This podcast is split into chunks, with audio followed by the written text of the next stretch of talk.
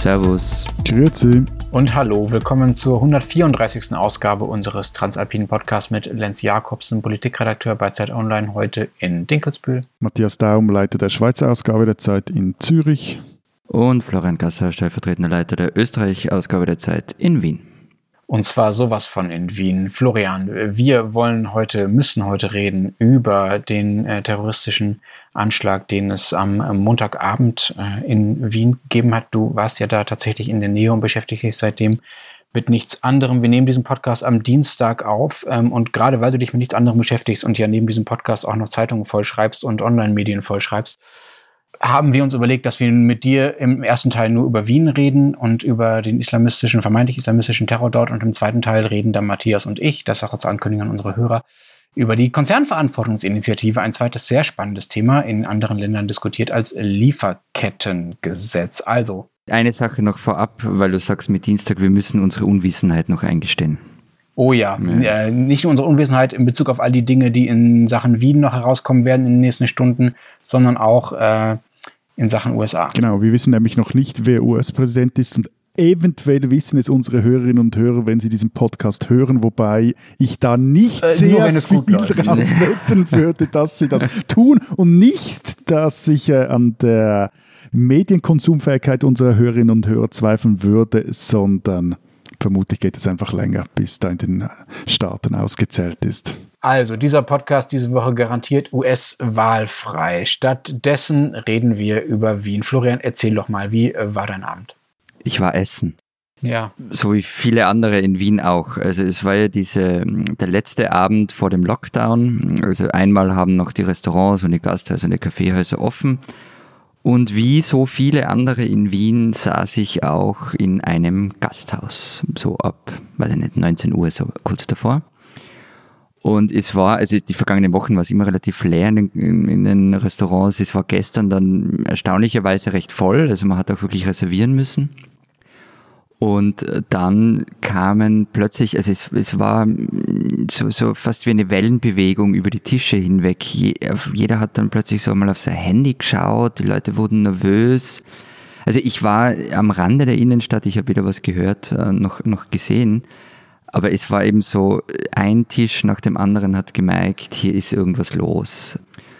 Und dann war plötzlich klar, okay, also das ist nicht mehr was Kleines, was hier los ist, ähm, sondern was Großes. Es gab ja dann auch gleich die Meldung, das war ein Anschlag auf die Synagoge in der Seitenstättengasse in Wien im ersten Bezirk. Dann wurde irgendwie klar, es war mehr als das oder noch mehr als das. Und ja, und dann habe ich irgendwann bezahlt und habe versucht, mir einen Weg nach Hause zu bahnen.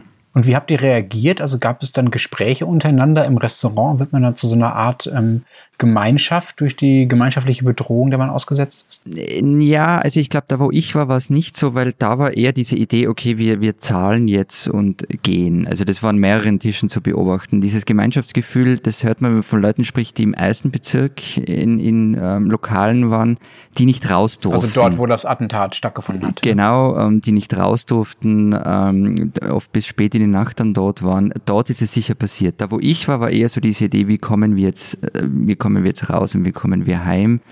Ähm, ich habe mir dann kurz überlegt, mit einem Taxi zu fahren. Das habe ich dann nicht getan, sondern bin ganz normal mit der Straßenbahn heimgefahren und kam dann auch so ähm, relativ viel an Polizeiabsperrungen vorbei und ähm, überall Blaulicht und herumfahrende Rettungsautos. Also es war klar, da ist jetzt eine Stadt innerhalb von einer Stunde in den Ausnahmezustand versetzt worden. Wie ist denn jetzt Dienstag, Mittag, Nachmittag die Stimmung in Wien? Es ist unglaublich ruhig, ähm, aber das wäre auch so gewesen, weil eben seit Mitternacht der Lockdown gilt. Also es haben ja keine Gasthäuser mehr offen und nichts dergleichen. Und zu dieser Stille kommt halt vor allem, wenn man sich Richtung Zentrum bewegt, diese unglaubliche Polizeipräsenz. Also das ist schon sehr unheimlich und völlig ungewohnt. Wenn man ja gestern jetzt aus der Ferne über irgendwelche Livestreams oder am besten über äh, ORF, die, fand im Übrigen, die, die machten das recht äh, professionell. ja, so. der ORF hat das also super das, gemacht. Also, also wirklich, auch mit mhm. der immer auch irgendwie wieder mal relativiert und nicht allzu nervös etc. und sich auch korrigiert, wenn mal was falsch war, dass sie äh, mitbekommen haben oder irgendetwas, das sie berichtet hat. So, aber so das Gefühl, man kriegt ja aus der Ferne so das Gefühl, was die Stadt voranbewegt hat, ist so diese Unsicherheit, wie viele laufen jetzt da noch frei rum, bewaffnet yeah. mit irgendwelchen schweren Gewehren etc. Wie viele Täter waren es denn nun? Also zu dieser Unsicherheit, ähm, die, die hat mich dann erst gepackt, wie ich so, wie ich wirklich heimkommen bin. Und die war aber bis heute Morgen noch da, weil es hieß ja auch heute Morgen noch, ähm, nicht aus dem Haus gehen, wenn es nicht notwendig ist. Die Schulen blieben geschlossen oder es, zumindest es gab keine Schulpflicht heute. Inzwischen ist es so, Innenminister hat vor ein paar Minuten gerade gesagt, ähm, dass es der, derzeit keinen Hinweis auf einen zweiten Täter gibt.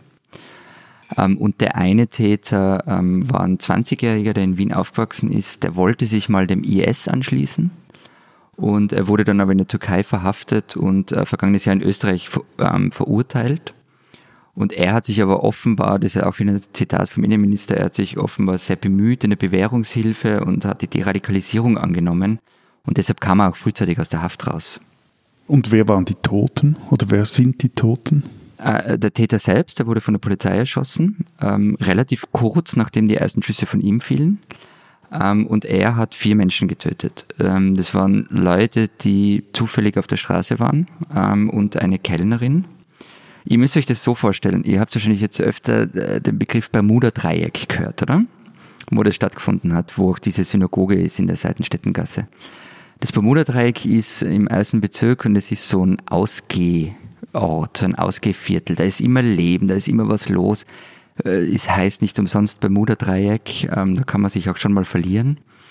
Also da ist wahnsinnig viel los und das ist so das, was, was, was auch bei dieser Stimmung das ausmacht. Das war eben so dieser, dieser letzte Tag, jetzt in Freiheit klingt übertrieben, aber plus es gab halt solche Anschläge in Österreich nicht. Also wir haben uns immer so gefühlt, wie das passiert woanders, aber eben nicht bei uns. Das erinnert vom, vom Ziel nur schnell noch an die, äh, an die Pariser Anschläge äh, auf das Bataclan und auf verschiedene Bistro und Bars damals, also so das, äh, das Ausgeh-Vierteltreffen. Ja, also von der Dimension her war Paris natürlich was ganz was anderes, aber von der, vom Grundsätzlichen her ja, schon. Äh, nun gibt es äh, zumindest privat geteilte Videos von den Polizeieinsätzen gestern Abend, bei denen man sieht, wie Polizisten hin und her rennen und versuchen, diesen Täter zu erschießen. Es gibt ein Video, wie Passanten erzählen, wie sie einen verletzten Polizisten aufgeholfen haben. Ähm, es gibt eine, wie ich finde, sehr präzise Kommunikation der Wiener Polizei, die in so Bullet Points einfach nur immer die aktuellen Fakten durchgibt und sonst nicht viel tut. Ähm, wie beurteilst du den bisherigen Umgang der Sicherheitsbehörden und auch der Politik äh, mit dem, was da passiert ist gestern Abend in Wien? Relativ gut eigentlich. Also ich hatte, ich kann jetzt nur von mir selber sprechen, ich hatte nie das Gefühl, dass ich nicht informiert bin, was gerade los ist. Also das war, es war eben, wie du sagst, transparent. Man hat sich auch dann korrigiert, wenn irgendwas nicht gestimmt hat. Man hat es sehr rasch getan, über alle Kanäle. Also da hatte ich schon das Gefühl, das wird sehr professionell und sehr gut gemacht. Da hat sich jemand vorab was überlegt. Und auch die Reaktion der Politik fand ich gut. Also das war schon so eben auch das, das ähm, Zurückrudern, wenn was nicht stimmt, klar zu sagen, was wir wissen und was nicht, sowohl vom Bundeskanzler wie auch vom Innenminister, der durch gestern sehr oft auch im Fernsehen zugeschaltet war. Und das äh, bei hm. dir, die du sonst nicht gerade, sagen wir mal, der, der größte Freund der kurzen Kommunikationsstrategien bist. Wir kurz das Attentat nutzen, was glaubst du? Ist jetzt eine politisch? zynische Frage, irgendwie nicht einmal 24 Stunden später, aber ich verstehe sie natürlich, weil ähm, Sebastian Kurz immer über den politischen Islam gesprochen hat und immer meinte, ähm, man müsse da was dagegen tun und das hat ihm ja zumindest zum Teil auch seinen Aufstieg ähm, gesichert. Ob sie ihm jetzt politisch was nutzen wird, ich habe keine Ahnung, Stand heute. Also da hängt noch so viel in den Seilen, was noch passiert und ich weiß einfach nicht, was passieren wird. Äh, du hast die Politisierung des Themas jetzt schon angesprochen, das Schlagwort des politischen Islams. Interessant fand ich da eine Geschichte, die ich jetzt bei der, bei der Recherche rund um den Anschlag äh, herausgefunden habe, auf die ich gestoßen bin. Es ist äh, das äh, sogenannte Dokumentationszentrum politischer Islam. Das wurde erst in diesem Sommer neu eingerichtet von der ja, schwarz-grünen oder türkis-grünen Regierung unter äh, Sebastian Kurz, interessanterweise von der Integrationsministerin übrigens.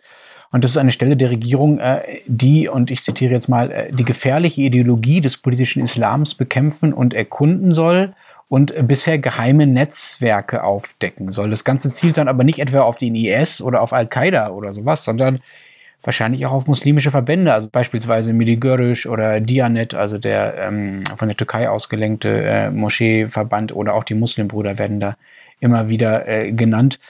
Teilen der österreichischen Regierung scheinen ja auch diese Vereine irgendwie schon ein Dorn im Auge zu sein. Also der politische Islam wird da zumindest so weit ausgelegt, dass auch Leute darin eingemeindet werden, ähm, die zumindest äh, die Gewaltbereitschaft kategorisch ausschließen. Der Präsident der Islamischen Glaubensgemeinschaft in Österreich hat damals über diese neu eingerichtete Stelle, dieses, diese Dokumentationsstelle gesagt, das sei ein Überwachungsapparat für die muslimische Bevölkerung. Ja, die Kritik daran gab's und die war relativ stark. Die war vor allem eben, was ich vorher meinte mit Sebastian Kurz und seinem Aufstieg, auch seine Koalition mit der FPÖ.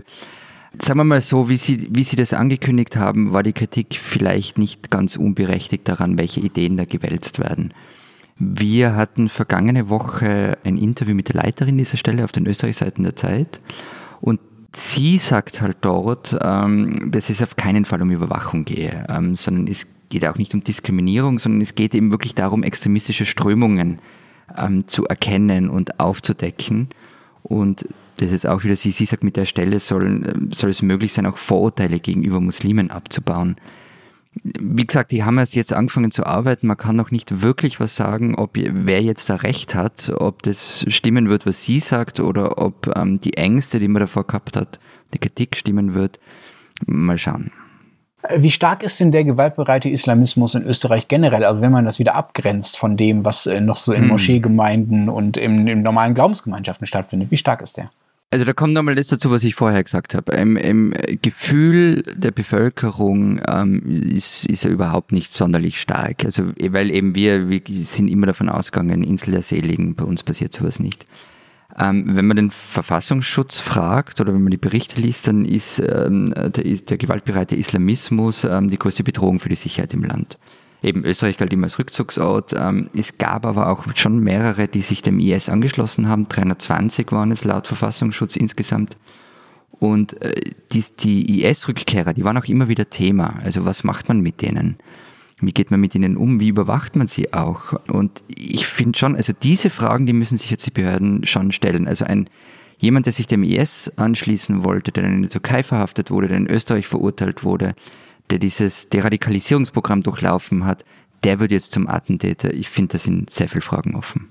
Das ist ja übrigens auch eine Parallele ähm, zu eurem bekanntesten Islamisten, dem äh, Mohammed Mahmoud. Mhm der äh, ja auch äh, erst in Deutschland bekannt geworden ist. Äh, aber zuallererst saß er ja im Knast in Österreich. Und, genau, also in ähm, Österreich wurde er eingesperrt und dann ging er nach Deutschland, nach Solingen, glaube ich. Genau, hat in Solingen diese berühmte salafistische Moschee eine Zeit lang mitgeleitet mhm. und äh, mit Dennis Kuspert, diesem äh, berühmten deutschen IS-Kämpfer, dann zusammengearbeitet. Und dann ist er irgendwann äh, tatsächlich äh, in Syrien gelandet und dann gab es irgendwann ein Video von ihm, wie er einen IS-Gefangenen in Palmyra erschießt. Angeblich ist äh, dieser Mahmoud mittlerweile tot, aber äh, was ja eine Parallele ist zu dem Fall, über den wir jetzt reden, also über den jetzigen mutmaßlichen Täter, ist, dass beide im österreichischen Gefängnis saßen ähm, mhm. ähm, und da ja sozusagen eigentlich eine Obhut des Staates waren und dann rausgekommen sind und sich nochmal offenbar weiter radikalisiert haben, was die Gewaltbereitschaft angeht. Also vielleicht ist das auch der Punkt, über den man dann im Nachgang in den nächsten Wochen politisch reden muss, was eigentlich passiert, wenn man die Leute schon auf dem Schirm hat und sie auch schon in der Hand hat, quasi. Noch ein Vergleich zu den IS-Rückkehrern, von denen du gesprochen hast. 320, äh, hattest du ja gesagt, äh, waren es in Österreich insgesamt. Äh, nicht Rückkehrer, Entschuldigung, Leute, die zum IS gegangen sind. Mhm. Nur zum Vergleich, Deutschland, wir rechnen immer mit dem Multiplikator von 10 ungefähr, weil Deutschland ungefähr knapp zehnmal so viel Einwohner hat wie Österreich. In Deutschland waren es aber nicht 3200, wie es ja dann die Entsprechung gewesen wäre, sondern nur 1070. Ne? Das zeigt so ein bisschen, ja. äh, wie viele äh, das bei euch in Österreich waren. Gab es denn schon, schon andere, zumindest Anschlagversuche in den letzten Jahren in Österreich? Ja, immer, also ja, immer mal wieder wäre jetzt übertrieben. Es gab welche, also die, die waren mal mehr, mal weniger groß. Es, es gab zum Beispiel mal einen 14-Jährigen, der angeblich einen Sprengstoffanschlag auf den Wiener Hauptbahnhof geplant habe. Aber ja, also es gab es immer wieder, aber nie in so einer Dimension, dass man wirklich das Gefühl hatte, jetzt wird es ernst und gefährlich. Was, was ein Fehler war. Also ich sage nicht, dass es das richtige Gefühl war. Aber immerhin etwas, ich weiß jetzt nicht, ob es schön ist, das falsche, ähm, beruhigendes, so ist das richtige Wort gleich. Etwas beruhigendes äh, äh, hat ja diese, äh, dieser grauenhafte Abend gestern, dass ähm, am Schluss, ja, aus der Ferne betrachtet, die Wiener immer noch Wiener bleiben. Nämlich, äh, möchte ich noch erinnern, beim, ähm, bei Charlie Hebdo, da war ja dann der Hashtag auf Twitter Je suis Charlie. Und mhm. da gab es irgendwie noch Pray for London und äh, irgendwas für Madrid gab es auch noch. Das, das, das reicht zum Spanisch nicht, dafür nicht. Aber das Schöne finde ich ja, dass der, der Hashtag jetzt für dieses Attentat in Wien Raute schleicht, die du Arschloch heißt. Ja, Wie die also, Wiener ihre Lebensart verteidigen. Super. Nein, es, es, es geht darum, dass offenbar ein Augenzeuge aus, aus dem Fenster auf den Attentäter zugerufen hat, schleichte du Arschloch. Noch besser. Florian, äh, vielen Dank, dass du äh, trotz äh, der besonderen Lage in Wien mit uns äh, gesprochen hast. Wir sprechen jetzt den zweiten Teil ähm, über die Konzernverantwortungsinitiative. Besprechen wir einfach äh, ohne dich äh, und wir wünschen dir alles Gute und bleib gesund. Dankeschön. Vielen Dank. Diese Schweizerin sollten Sie kennen. Manchmal muss man auch die Kollegen loben, vor allem wenn sie so einen Lauf haben wie das Magazin des Tagesanzeigers. Erst deckten sie auf, wie eine einzige Fabrik des Pharmaunternehmens Lonza ein ganzes Prozent der Schweizer Treibhausgasemissionen der jährlichen verursacht und sich äh, ja, mit Händen und Füßen dagegen wehrt, eher heute wie morgen einen Katalysator für dieses Lachgas einzubauen.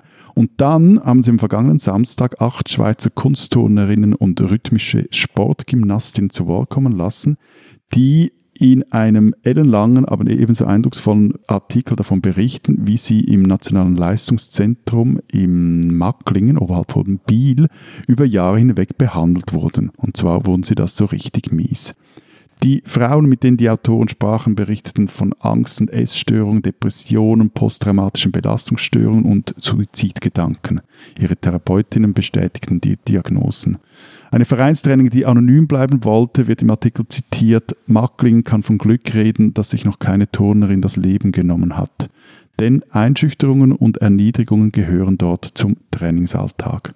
Manchmal, sagt eine Turnerin, schlugen sie uns auf die Beine und Arme, kniffen uns so hart, dass ich blaue Flecken bekam. Eine andere sagt, ich wurde fertig gemacht, ich sei als Mensch unfähig, ich sei dumm.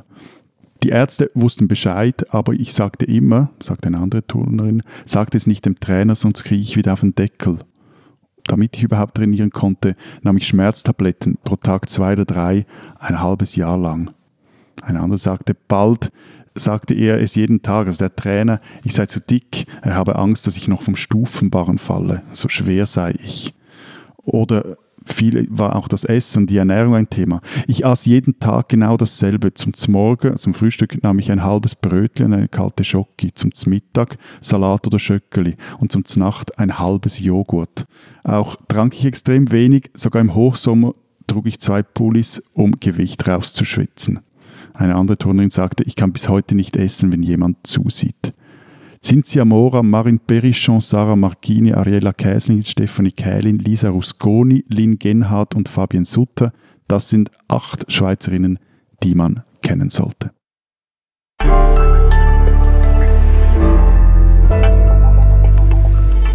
Unser zweites Thema diese Woche. Wir wollen reden über die Konzernverantwortungsinitiative, so heißt das Ding in der Schweiz. Und bevor wir einsteigen, müssen wir, glaube ich, erstmal grob erklären, worum es da überhaupt geht. Und wahrscheinlich hilft es dann schon, wenn wir sagen, wie die vergleichbaren politischen Bestrebungen in Deutschland und in Österreich heißen, nämlich Lieferkettengesetz. Das ist das Stichwort, unter dem das hier diskutiert wird. Aber Matthias, stell uns doch erstmal äh, die Schweizer Pläne vor. Ihr habt ja schon auch so eine süße Abkürzung, COVI. genau. Also ich bin ja immer noch am überlegen, was jetzt der äh, kryptischere Name ist. Konzernverantwortungsinitiative oder Lieferkettengesetz. Wobei bei euch heißt es ja eigentlich, glaube ich, auch etwas anderes. Das ist ja auch schon die verständlich gemachte Verkürzungsform. Bei uns heißt nämlich auch diese Initiative nicht COVI oder nicht Konzernverantwortungsinitiative. Offiziell heißt sie Volksinitiative für verantwortungsvolle Unternehmen zum Schutz von Mensch und Umwelt. Und die fordert, dass Schweizer Firmen sich auch im Ausland an die Menschenrechte und internationale Umweltstandards einhalten äh, halten sollen. Abgestimmt nur kurz noch wird darüber am 29. November. Äh, was ja schon die Annahme beinhaltet, dass äh, die Schweizer Konzerne das momentan nicht tun, sich an die Menschenrechte und an die Umweltstandards zu halten. Ja, das sind wir jetzt natürlich bereits mitten im Abstimmungskampf. Also vermutlich tun das die meisten Schweizer Unternehmen, also vermutlich halten sich, und eigentlich sicher, wenn man alle Schweizer Unternehmen anschaut, halten sich die meisten daran, aber ein paar halt nicht. Und dazu gehören, wie mehrere Fälle auch gezeigt haben, halt auch globale Riesen wie Syngenta oder wie Glencore oder auch wie andere jetzt Rohstofffirmen oder Firmen aus dem Agrarbusiness-Sektor, die ihren Sitz in der Schweiz haben. Dazu gehören natürlich auch Finanzinstitute. Wie weit reicht denn diese Verantwortung, die ihr den Konzernen da aufbürden wolltet? Wenn ich das äh, mal durchexerzieren kann. Wenn ich mir in der Schweiz beispielsweise ein Handy kaufe von einem Schweizer Netzanbieter, aber einem koreanischen Hersteller beispielsweise, dann kommt ja einiges von dem Zeug, das darin verbaut ist, wiederum zum Beispiel aus dem Kongo, wo wir menschenrechtlich, das wissen wir, alle äh, schon ein paar problematische Dinge passieren, gerade bei dem Abbau von so seltenen äh, Rohstoffen. Wie wäre das geregelt? Wie weit würde da wessen Verantwortung reichen? Was genau muss wer tun?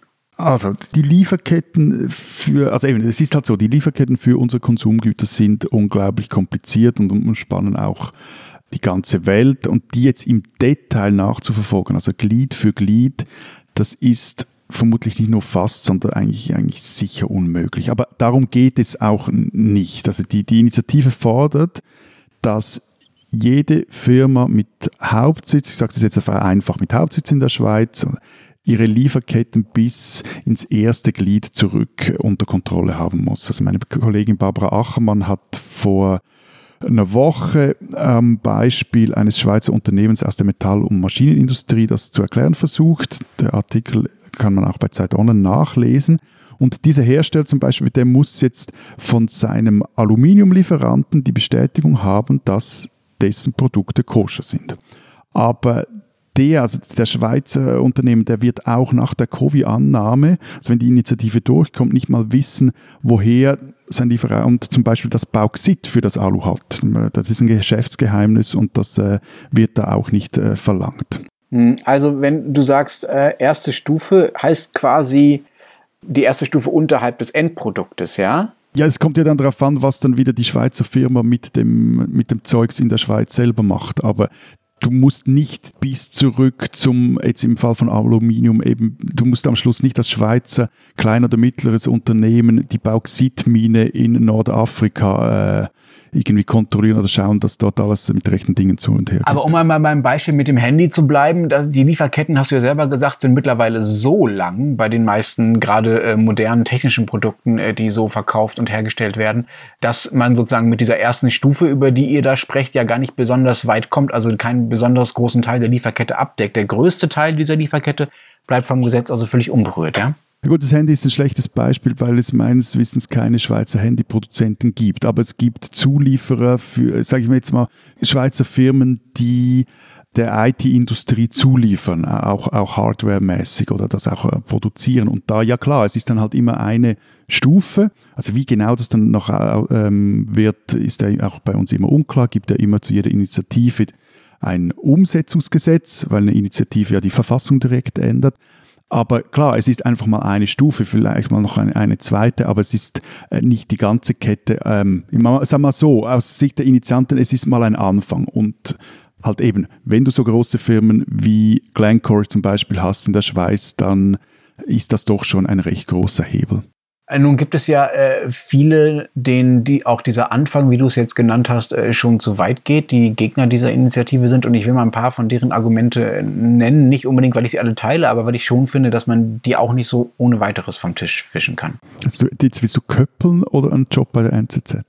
Also wenn schon, denn schon. Wenn ich hier schon das Advocatus Diaboli werde, dann gleich gerichtlich an den Rand. Ja gut, ich meine, die Weltwoche hat immerhin eine Sonderbeilage produziert, die sie sich unter anderem von Glencore und von Japan Tobacco hat zahlen lassen, in der sie auf x Seiten äh, sagt, was die Schweizer Industrie jetzt schon alles Gutes tut für die Welt und äh, wieso diese Initiative des Teufels ist.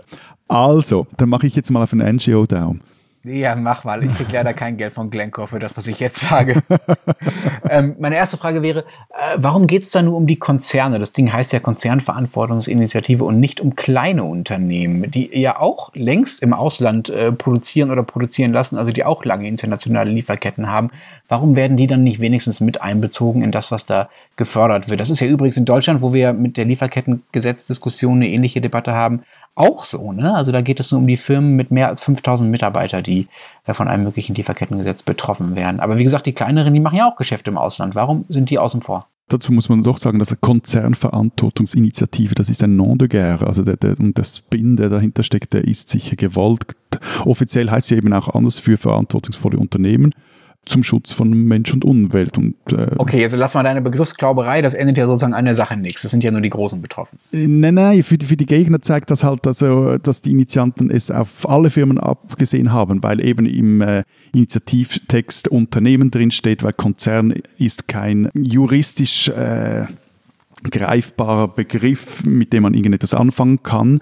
Also es geht nicht nur um die Großen, aber da kommt eben halt wieder dieses vorhin schon erwähnte Umsetzen Verfassungsgesetz ins Spiel.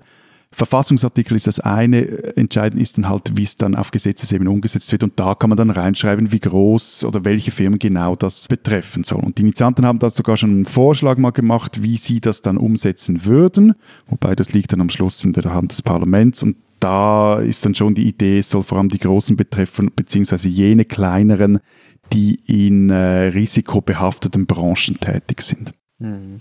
Ich habe gleich noch eine zweite äh, Frage, die ich an dem Gesetz kritisch finde oder die auch viele der Kritiker daran ähm, kritisieren. Und zwar stört mich so ein bisschen, dass man die ausländischen Firmen dazu zwingt, quasi die Wertvorstellungen und die Gesetze zu übernehmen, die in der Schweiz gelten. Ja, also die Schweiz sagt, äh, liebe Lieferanten unserer Unternehmen hier, ihr müsst euch jetzt bitte daran halten, was wir von euch wollen, obwohl vielleicht in deren Heimatländern, also dort, wo sie die Dinge herstellen oder wo sie die Dinge abbauen, ja ganz andere Gesetze und auch ganz, ganz andere Wertvorstellungen, die man nennen, äh, gelten. Man muss das nicht gleich Neokolonialismus nennen, aber dass die Schweiz da quasi den anderen was überstülpt, ist ja schon so. Ich wollte jetzt dich gleich als einen schlechten Köppel schimpfen, weil du das Wort Neokolonialismus nicht in den Mund genommen hast, aber jetzt hast du es ja noch von dem her. Nein, also das ist ein ernsthaft ein recht absurdes Argument weil die COVI, die fordert ja nur, dass die Schweizer Firmen international gültige UN-Standards einhalten.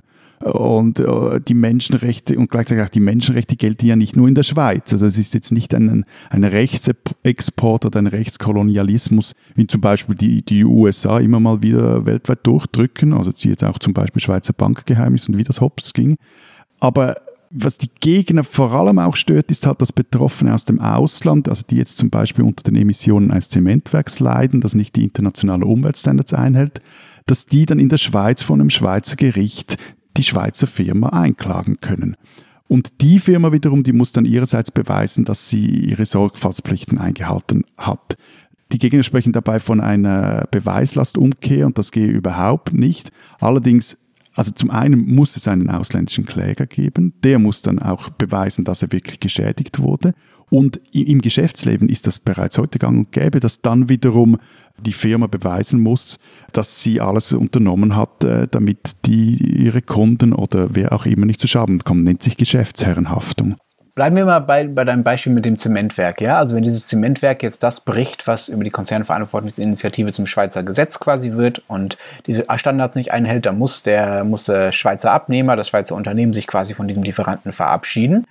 Und dann übernimmt halt jemand anders die Rolle, die vorher das Schweizer Unternehmen hatte. Zum Beispiel eine österreichische Firma oder eine deutsche Firma oder meinetwegen auch eine russische Firma. Und das Zementwerk produziert weiterhin unter den Bedingungen, die die Schweizer und auch die UN-Standards nicht haben wollten. Das sind ähm, ist doch ein Effekt, den doch eigentlich gerade die so sehr auf Wirtschaftsstärke versessene Schweiz sich nicht wünschen kann, dass äh, es eigentlich nur darauf hinausläuft, dass man selber aus dem Markt verdrängt wird. Gut, also beim Zementwerk würde ich aber mal behaupten, dass, äh, also da geht es konkret um Firmen wie Holz im Lafarge, der französisch-schweizerische Großzementkonzern, äh, würde ich mal behaupten, die werden kaum ein Werk irgendwo auf dem Balkan oder äh, in Nordafrika verkaufen, nur weil sie gleichzeitig irgendwie sich nicht, die Umweltstandards nicht verbessern wollen oder so. Also das kommt ja am Schluss dann immer noch günstiger, als ein gut laufendes Werk zu verkaufen. Wenn sie es verkaufen wollen, dann gibt es sehr wahrscheinlich x andere Gründe, wieso sie das äh, abstoßen wollen. Wo du aber recht hast, ist bei der Lieferkette, ja klar, und das ist ja auch ein Grund, äh, wieso das äh,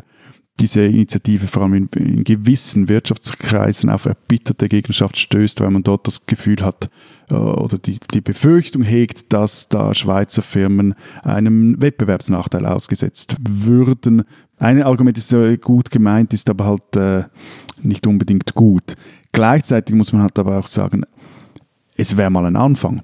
Und äh, gerade eine weltweit so extrem verflochtene und vernetzte Volkswirtschaft, die die Schweiz, denke ich, mit auch all diesen Konzernen, die ich vorher immer wieder mal erwähnt habe, ähm, die hat, das kann auch eine Vorbildwirkung haben und es hat auch eine, eine Hebelwirkung. Aber klar, sinnvoll ist es dann, wenn, wie es ja auch diskutiert wird, äh, die EU solche Dinge einführt oder es generell auch, auch weltweite Standards gibt oder Standards, vor allem wie man die Standards, die eigentlich beschlossen sind und die teilweise einstimmt beschlossen wurden, man weltweit auch möglichst effizient durchsetzen kann. Aber ich bin schon äh, überrascht und ich hoffe, ich äh, trete euch Schweizern äh, da nicht so nah, ähm, dass ausgerechnet ihr es seid, die nun äh, vorangehen wollt, was, äh, sagen wir mal, die ethische Aufwertung äh, internationalen Wirtschaftens angeht. Da gibt es ja, wir müssen ja nicht über Bankgeheimnis reden, ähm, kann man auch über FIFA reden, über was auch immer gibt es ja durchaus äh, eine gewisse Tradition, sich da gerade nicht an die vorderste Front zu stellen. Insofern bin ich gespannt, was da, was dabei rauskommt und ob sich das vielleicht auch zumindest aus meiner klischeehaften deutschen Sicht äh, da die Schweizer Rolle vielleicht sogar ein bisschen umkehrt. Und Darf ich da kurz ja, noch, also nur ja. wegen dem Rauskommen noch, also wie es rauskommt. Also eben jetzt sind so die zweiten Umfragewellen durch und normalerweise ist es so, wenn, wenn Initiativen am Anfang, ähm, die haben am Anfang immer relativ viel Zustimmung, also häufig auch über 50 Prozent und, und krachen dann aber hinten ab. Und die, die Covid hat jetzt aber schon in der zweiten Welle immer noch so um die 60 Prozent Zustimmung und vor allem auch in ländlichen Gebieten und das klassische Links-Rechts-Schema funktioniert nicht so richtig. Also das, äh, das bis weit ins bürgerliche Lager, auch in gewissen Unternehmenkreisen, Leute, die sich äh, öffentlich auch dafür einsetzen für ein Jahr. Von dem her, das, das könnte noch äh, recht interessant sein. Entscheidend wird dann, vor, also volksmäßig das eine, aber entscheidend ist halt bei der Initiative, dass sie auch das Ständemehr, dass die Mehrheit der Kantone ähm, hinter sich scharen muss. Und das wird vermutlich der Knackpunkt. Hm. Vielleicht müssen wir noch mal einmal erklären, warum es überhaupt gerade diese ganzen Debatten gibt, warum das in allen Ländern auch, naja, zumindest einigermaßen zeitgleich passiert. Das Ganze geht zurück auf das Jahr 2011, in dem die UN Leitprinzipien für Wirtschaft und Menschenrechte verabschiedet hat, die dann quasi in den einzelnen UN-Mitgliedstaaten mehr oder weniger offensiv in nationale Gesetzgebung übersetzt werden oder auch nicht. Zum Beispiel gibt es in Deutschland dann einen nationalen Akt Aktionsplan zu dieser Frage und äh, die aktuelle Koalition hat einen relativ schwammigen, aber doch äh, erkennbar inhaltlich darauf bezogenen Passus dazu im Koalitionsvertrag stehen, dass äh, die aktuelle Regierung doch irgendwann so ein entsprechendes Gesetz, das eben diese Leitprinzipien umsetzt in den Lieferketten, äh, auf den Weg bringen soll. Und, und, und wie weit seid ihr jetzt damit? Ja, noch nicht sehr weit. Also bei Weitem noch nicht so weit, wie ihr das seid. Die Ministerien und Parteien ringen da noch rum. Da gibt's äh, schon klassische Konfliktlinien, also Wirtschaftsministerium versus Umweltministerium und Entwicklungsministerium. Das Wirtschaftsministerium will da verhindern, dass Unternehmen tatsächlich für jeden kleinen Verstoß in der langen Lieferkette haften müssen. Also natürlich eine ähnliche Argumentation wie bei euch in der Schweiz. Und es soll, das habe ich ja vorhin schon gesagt, auch nur, wenn es zumindest nach dem Wirtschaftsministerium gibt, für Firmen mit mehr als 5000 Mitarbeitern gelten. Äh, das ist also schon eine relativ hohe Grenze. Viele deutsche Firmen, der Mittelstand und die kleinen Unternehmen sind ja sehr stark in Deutschland, werden davon also gar nicht betroffen. Und um es auf die Spitze zu treiben, hat äh, Stefan Gent, der Hauptgeschäftsführer des Deutschen Handelsverbandes, der davon natürlich sehr betroffen wäre, zum Thema gesagt, die Unternehmen dürfen nicht als Ersatzpolizei für die Einhaltung von Recht und Gesetz in den Produktionsländern herhalten. Das klingt relativ drastisch, aber ich finde, das, das Argument ist nicht ganz von der Hand zu weisen. Was hältst du davon? Ja, wobei das also so fordert sie auch niemand. Also selbst äh, Firmen, die sich eben, also die, selbst Firmen, die sich auf die Kontrolle von Lieferketten spezialisiert haben oder die, die sagen, bei der Sorgfaltsprüfung geht es um eine, äh, Zitat, risikobasierte Herangehensweise. Also man schaut sich die heiklen Glieder der Kette genau an, aber, aber nicht alle Glieder. Und, und ein Schweizer Metallbauunternehmen, sagen wir mal Schweizer heißt der, der wird auch im Artikel der Kollegin zitiert, der sagt dort zum Beispiel, jedes seriöse Unternehmen überprüft potenzielle Lieferanten sowieso auf Herz und Niere. Man schaut, ob die Qualität ihrer Produkte stimmt, ob keine Verfahren gegen sie laufen oder ob sie termingerecht liefern. Und jetzt, sagt Schweizer, da würden halt einfach noch ein paar Nachhaltigkeitskriterien dazukommen. Also so dramatisch ist das nicht.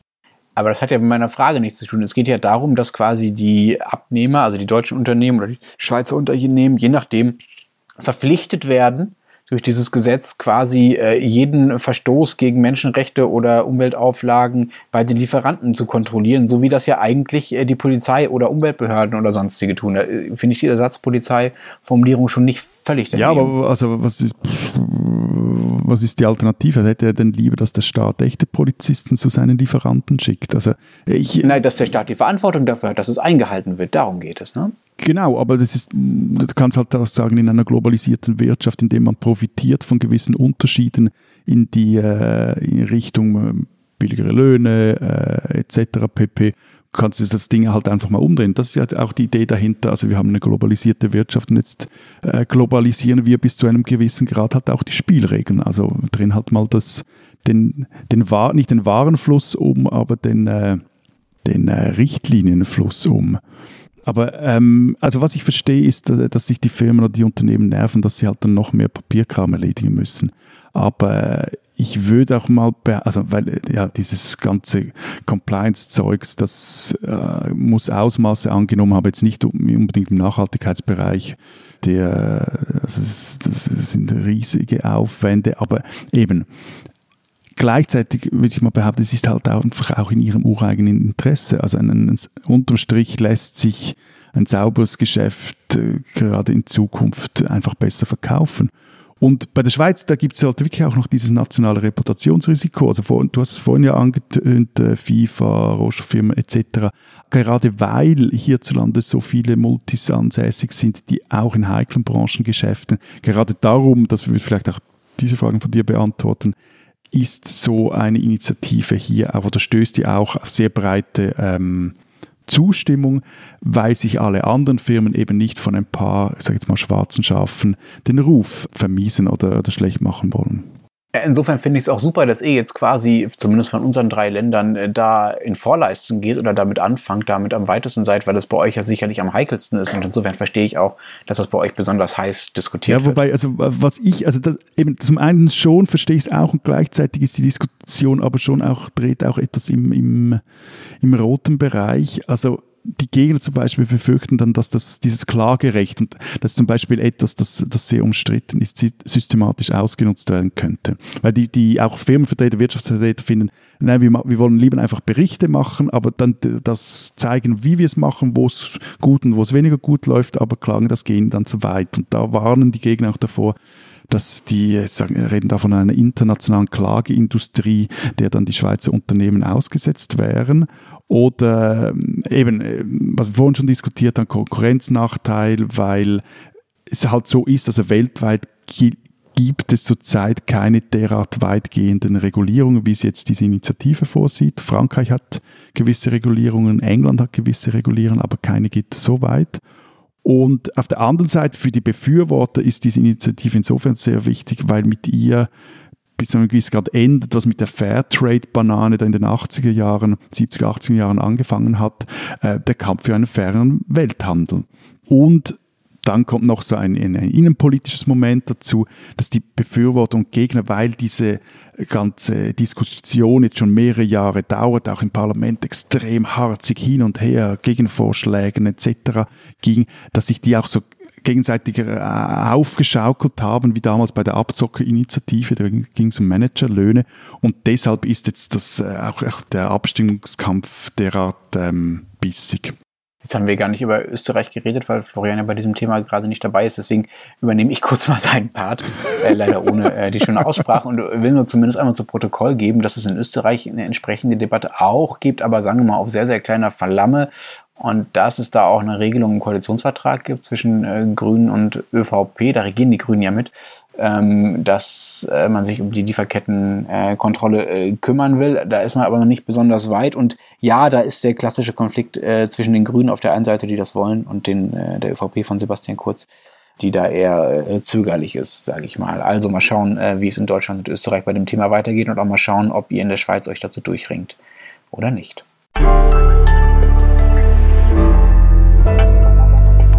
Die spinnen, die Schweizer. Am vergangenen Freitag wurde ja, tada, wir haben darüber gesprochen, der BER eröffnet. Moment, Moment, letztes Moment. Ich habe da jetzt noch einen Nachtrag zu unserem Großprojekt-Special von vergangener Woche. Das Bedretto-Fenster. Äh, äh, sagt mir gar nichts.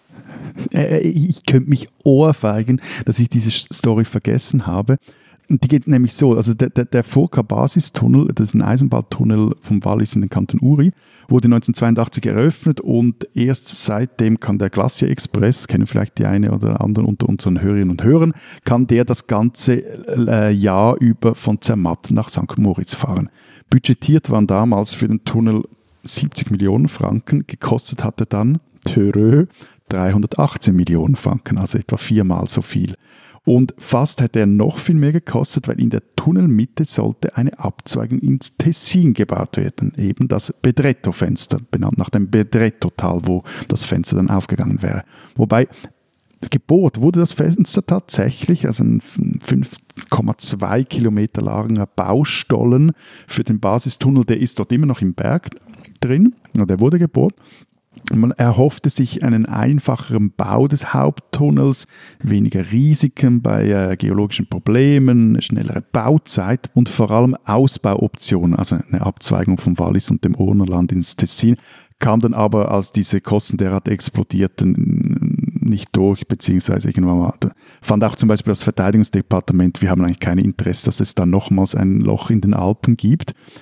Und ähm, stattdessen aber hat sich äh, 2019 die ETH Zürich äh, im Stollen breit gemacht und die betreibt dort ihr Bedretto Underground Laboratory for Geoenergies. Ich finde es sehr bemerkenswert. Ne? Jetzt will ich hier jemanden spinnen lassen und trotzdem schaffst du es, erstmal nochmal äh, was von dir unterzubringen, das zu den. Ja, aber äh, die, die, die, Geschichte ist so gut. Ja, ja, sie ist wunderbar. Aber bitte, ich könnte jetzt auch noch also vom äh, deutschen Transrapid erzählen, über den wir letzte Woche nicht gesprochen haben und der wirklich so spektakulär gescheitert ist und so wichtig war angeblich. Aber das lassen wir mal. Da kommen wir bestimmt in den nächsten 50 Jahren unseres Podcasts noch zu. Stattdessen möchte ich bitte endlich jemanden spinnen lassen. Und zwar Berlin hat, wie gesagt, endlich einen neuen Flughafen. Ich hatte schon versucht, davon zu erzählen. Und was fällt euch Schweizern dazu ein? Genau, ihr macht auch daraus natürlich ein Geschäft. Also genauer gesagt, macht eure Uhrenmarke Swatch daraus ein Geschäft. Sie macht auch kein Geschäft aus dem Flughafen selbst, sondern aus der langen, langen Pleiten, Pech und Pannen-Vorgeschichte, die dieser Flughafen hat. Swatch hat nämlich zur Eröffnung des BR eine eigene Uhr produziert, die es nur am Flughafen und am Kudamm hier in Berlin zu kaufen gibt. Ihr Name delayed. Ihr Claim kann ja nicht jeder so pünktlich sein wie wir. Ich weiß nicht, ob ich das nun für einen gelungenen Marketing-Gag oder für den Ausdruck schweizerischer Überheblichkeit halten soll. So oder so, äh, liebe Hörer, falls sich jemand von Ihnen diese Uhr gekauft hat, bitte Bilder schicken und liebe Swatch, ihr spinnt.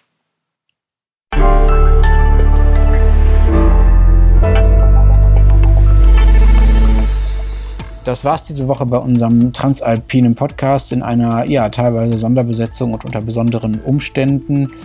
Wenn Sie wissen wollen, was in der Schweiz los ist, dann lesen Sie die Zeit Schweiz digital und äh, gedruckt. Matthias, was habt ihr vorbereitet? Wir haben eine Recherche darüber, wie die Schweiz versucht, einen Corona-Sonderweg zu gehen und äh, dem sie nämlich nicht einen Lockdown verhängt, sondern einen Slowdown. Und wir haben recherchiert, ob sich das, wie der Österreicher sagen würde, ausgeht, also ob das Gesundheitswesen da wirklich nicht überlastet wird. Slowdown klingt für mich so ein bisschen nach Tanzstil. Ich bin gespannt. Wenn Sie wissen wollen, was in Wien passiert ist, wie es dort weitergeht, was es für politische Konsequenzen hat, dann lesen Sie die gedruckte Zeit, die einige Stücke dazu haben wird diese Woche. Lesen Sie die Zeit Österreich, die natürlich auch darüber berichten wird. Und äh, lesen Sie natürlich auch äh, Zeit Online. Wir berichten schon seit Montagabend in Live-Ticker und allen anderen möglichen Formaten über die Ereignisse in Wien. Lesen Sie natürlich auch Zeit Online, wenn Sie wissen sollen, wie die US-Wahl ausgeht. Hoffentlich an diesem Mittwoch. Wir hören uns nächste Woche wieder. Bis dahin sagen wir Tschüss und adieu.